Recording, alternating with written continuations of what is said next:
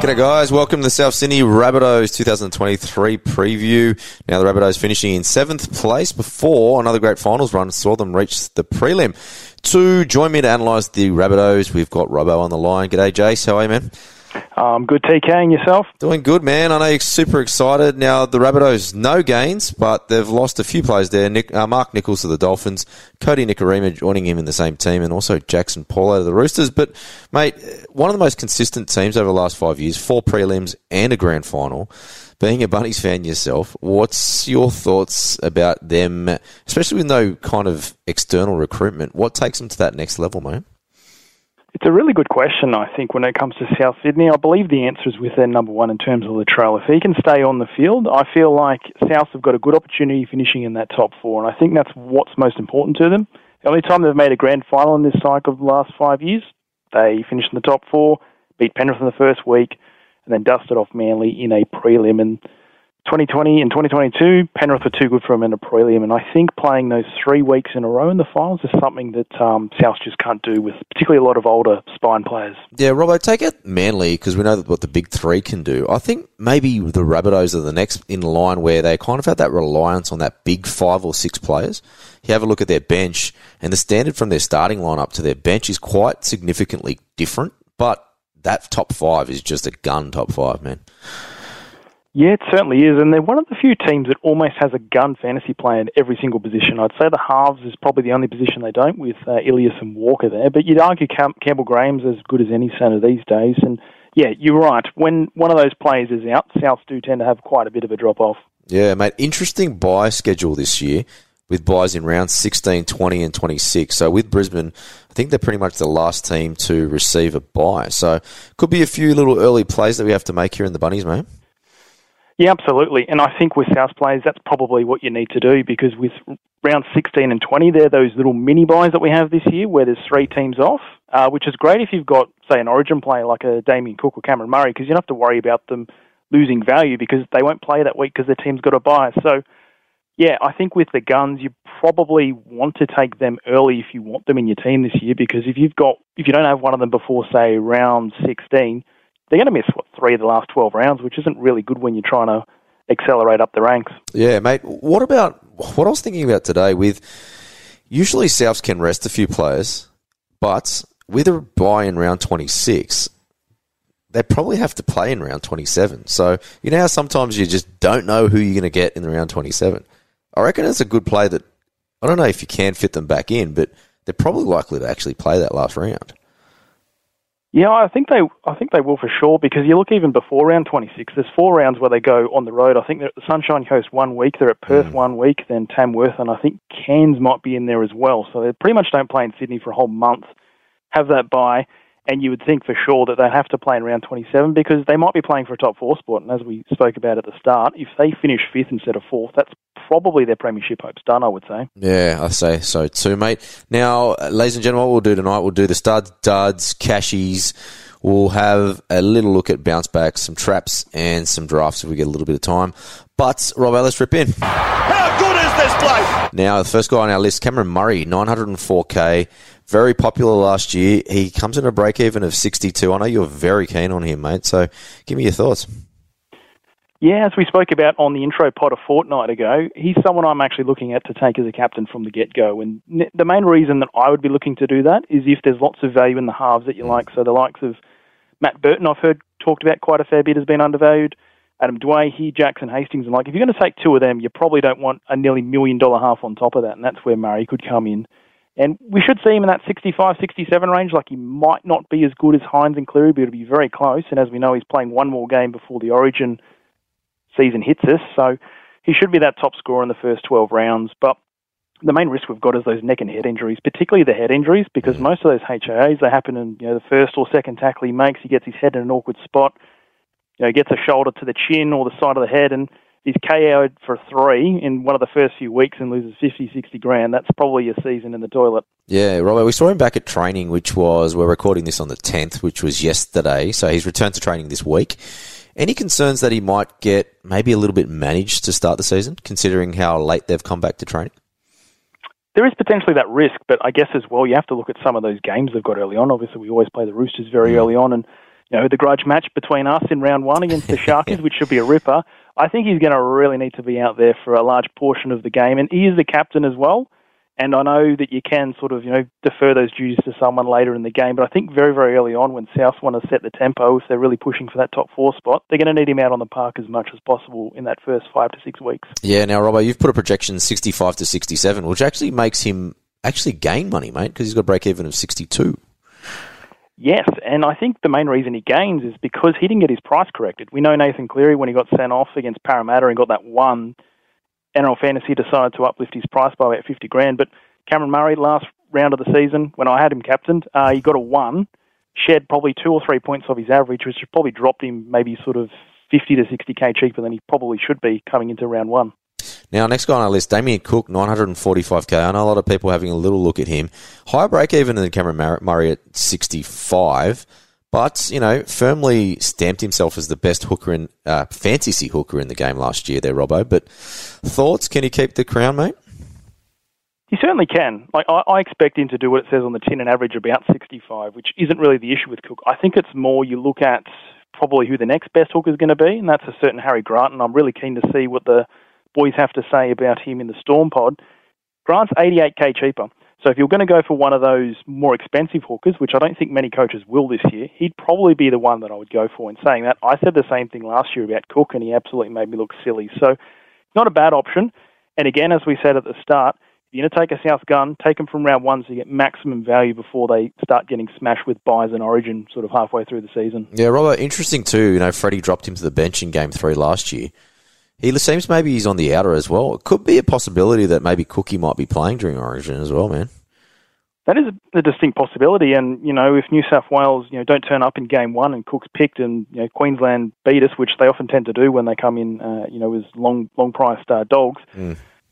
You know, that could see Reece Robson or someone come in. You know, I think Api Koroisau's probably done enough to stay in the fold, and he's, I think, a couple of years younger from memory. Uh, so, yeah, there is that risk, but I probably wouldn't bank on Damien Cook not playing Origin if that was a reason for you to take him instead of someone else for round one. Nice. All right, let's move to the big man, Latrell Mitchell. 777k, break even of 54. We saw the form that he produced back end of 2022. Brought that into the World Cup. Looks very happy off the field as well. He's one of those guys, you know, with a late buy because really you don't. You could nearly, if you really wanted to ca- carry a gun wing fullback, he could be your man because really you don't really have to even trade him out if he stays healthy until round 13.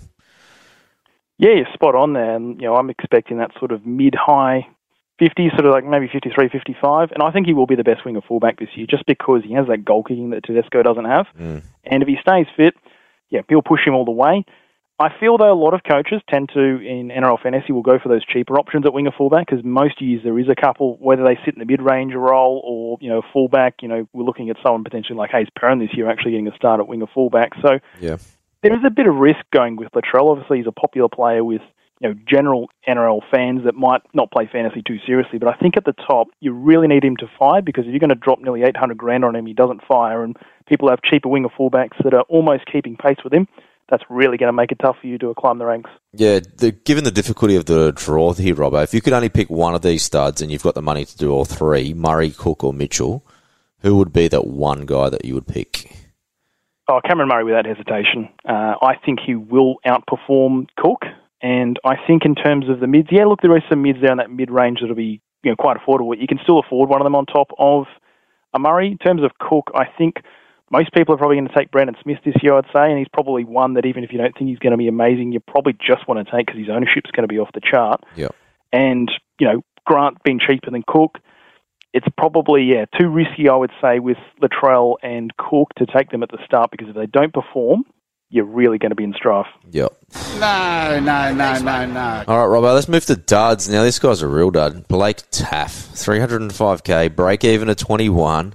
Now, for me, he's a contender for the worst fantasy player of all time. And is a bit of a trap for young players because you can get it caught up in kind of a bit of a namesake. You know, he played some good NRL a couple of years ago. Yeah, spot on. He's a good NRL player. Now, he's not an amazing NRL player, but he's quite a good player, and he's done very well for South. He's played a bit in the halves. He's even slotted in at centre once, and obviously had that run at fullback last year. And I think that's that reminder that we have for this year that if say Latrell, oh, fingers crossed he stays fit, but if he doesn't, he has an absence at some point. Even if Taaffe gets five, six weeks in a row, we know he's gonna not going to perform amazingly. So even if that opportunity comes up for him to um, have some game time, you've just got to stay away for your uh, for your own peace of mind. Yeah, good tip. Now, next guy, similar, Jacob Host, a very good NRL player when he gets his minutes, 348k. Another trap, I think, for young players here at break even of 24 here, Robbo. Absolutely. You know, we expect that he'll be on the bench uh, in round one, and you know, that sort of little setup they've got with Arrow starting on the edges and sliding into the middle. I could see Host get you know quite a large amount of minutes, which looks very tempting at a small price. But you look at his pedigree in the years he's played, not only for South but for the Dragons. He's not done an awful lot on the edge. He's even had games where he scored a try and not done much. So yeah, look, he'll get some good minutes, but you just got to stay clear. Yeah, all right. We've got our cashies, bounce back, traps, and draft to finish. But before we do that, please leave us a review if you haven't yet on Spotify or Apple. You can join the banter on social media Facebook Talking League Pod, Twitter, which has been taken over by Andy, Talking League One, and Instagram, which has been taken over by Corbs at Talking League Pod. Now, the Talking League textbook that will be out on January 30 and features a comprehensive guide to NRL fantasy for 2023. Got 180 pages full of the world's best analysis and dribble, 17 team pre- profiles predicted round up one lineup, season schedule analysis, and representative player analysis. 391 whopping player profiles with projections, classic and draft recommendations.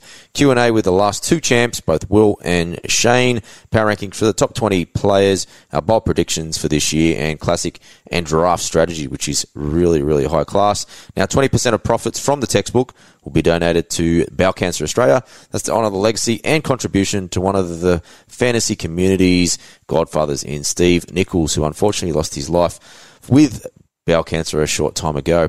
Our partners at Game Day Squad have also thrown in a free pack of cards. For more info on the textbook, just visit our page, talkingleaguepod.com, but mark down January 30 on your calendar. It will retail at 19.95, but will also give you the opportunity as a at a free sample, 15 page sample before you actually buy the textbook. So if you're looking to support the podcast and also a great charity, jump in on Jan 30. Our friends at Game Day Squad also have some major announcements coming up regarding their product enhancement and prizes for 2023, which will be huge. So should be sure to register your team for free at gamedaysquad.com.au. Now, Robbo, let's return to bit of footy chat. Cashy, got a couple of good ones. I want to start with a young man by the name of Josiah Karapani. Now, he starts at 230k. He might not be there for round one. I've got a few mates coaching at Souths, and this man's name does not leave our text messages. Now, tell me what, as a supporter, and what you know for the people listening, man.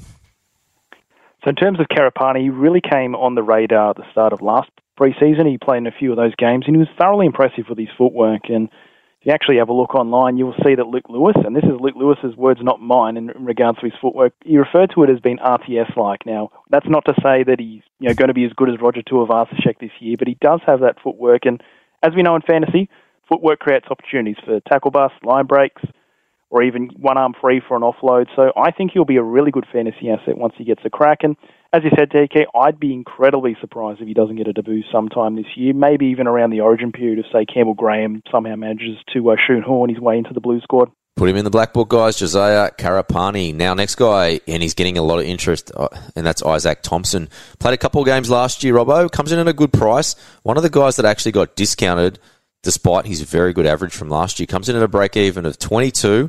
Now we've got Taane Milne, who is suspended to start the season, but he's red hot on both our, our watch lists here, man.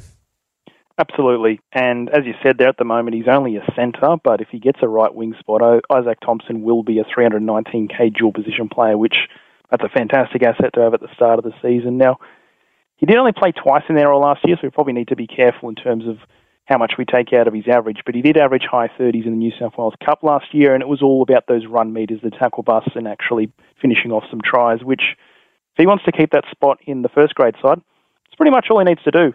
And being a winger for the South probably isn't the most complex job. You obviously need to do your hit ups nice and early, and he's very, very good at doing that, getting off the line and uh, making good meters, and staying wide and finishing uh, opportunities, which he did. And I think Andy will probably remember from that game we watched at CommBank Stadium last year. He finished one right in front of us. So uh, hopefully he does that a few more times for uh, anyone that picks him. And I think with Thompson, you look at that price at 319, he's probably a player that you actually need to make a decision on in round one. Is you going to take him or not? We're not too sure whether Milne's going to miss one or two. It's not quite clear yet because South did have the opportunity to apply for the quarterfinal that Fiji played to count. Yep. I haven't been able to find anything in the media about whether that has been applied for and or accepted.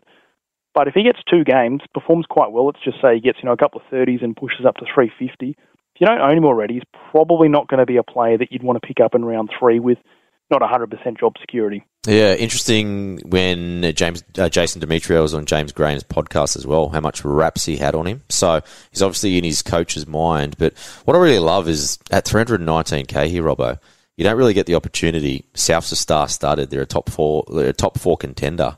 You don't really get these sort of opportunities. I rather someone like him and put the faith in him than probably someone like the Hammer who will be playing for the Dolphins, right?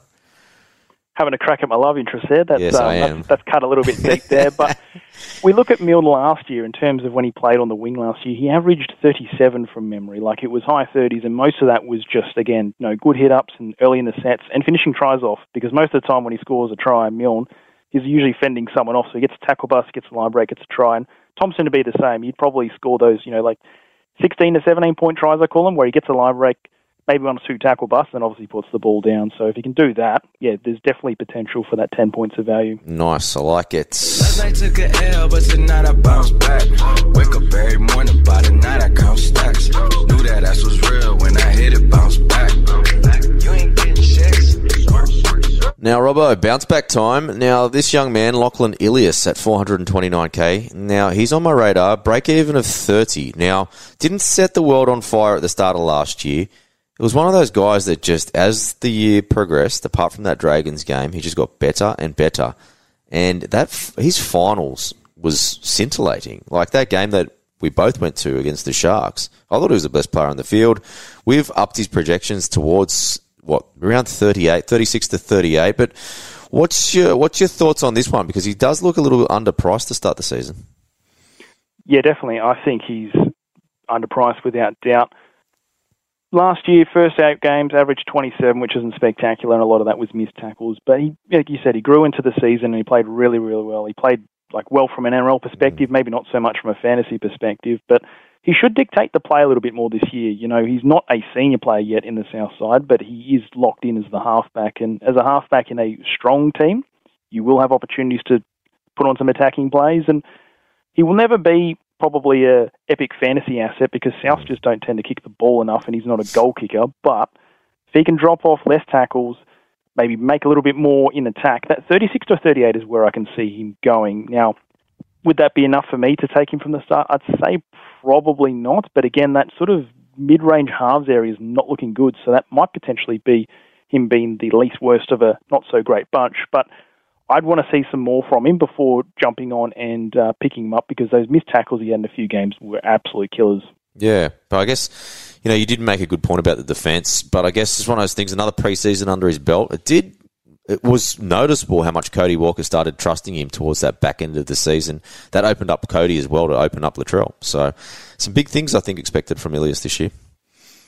Yeah, absolutely. And I think with a lot of his missed tackles as well, I don't think they're one on one bad misses. They are, I guess, what I like to call team missed tackles, where he slows the defender down and then a teammate comes in and cleans them up, but Ilias gets pinned with the missed tackle. So if you can somehow cut those out and actually hold on to the player or just let him go and run at a bigger defender, um, yeah, maybe he could push low 40s, but I think that high 30s is probably where he'll be in 2023. With that kind of late buy as well, if you're looking for a bit of half versatility maybe on your bench and you've kind of spent your money elsewhere, could be someone that we should consider here, Robbo.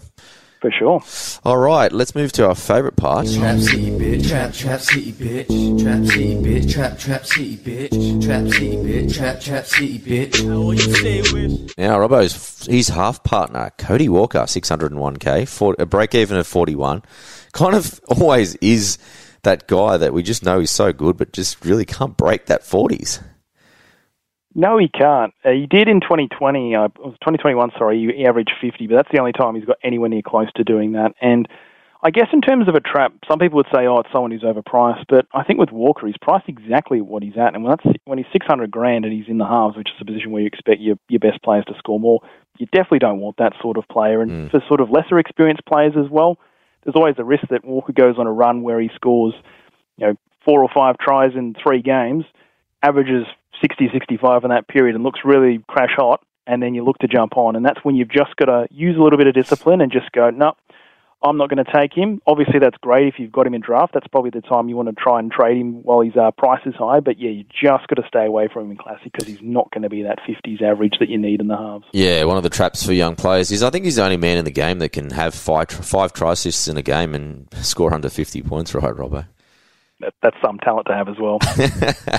All right, I'm excited to finish off with this man. And a little bit of draft talk, and it's Keaon Koloamatangi. Now, he was one of the most improved players in the game for me last year. 722k.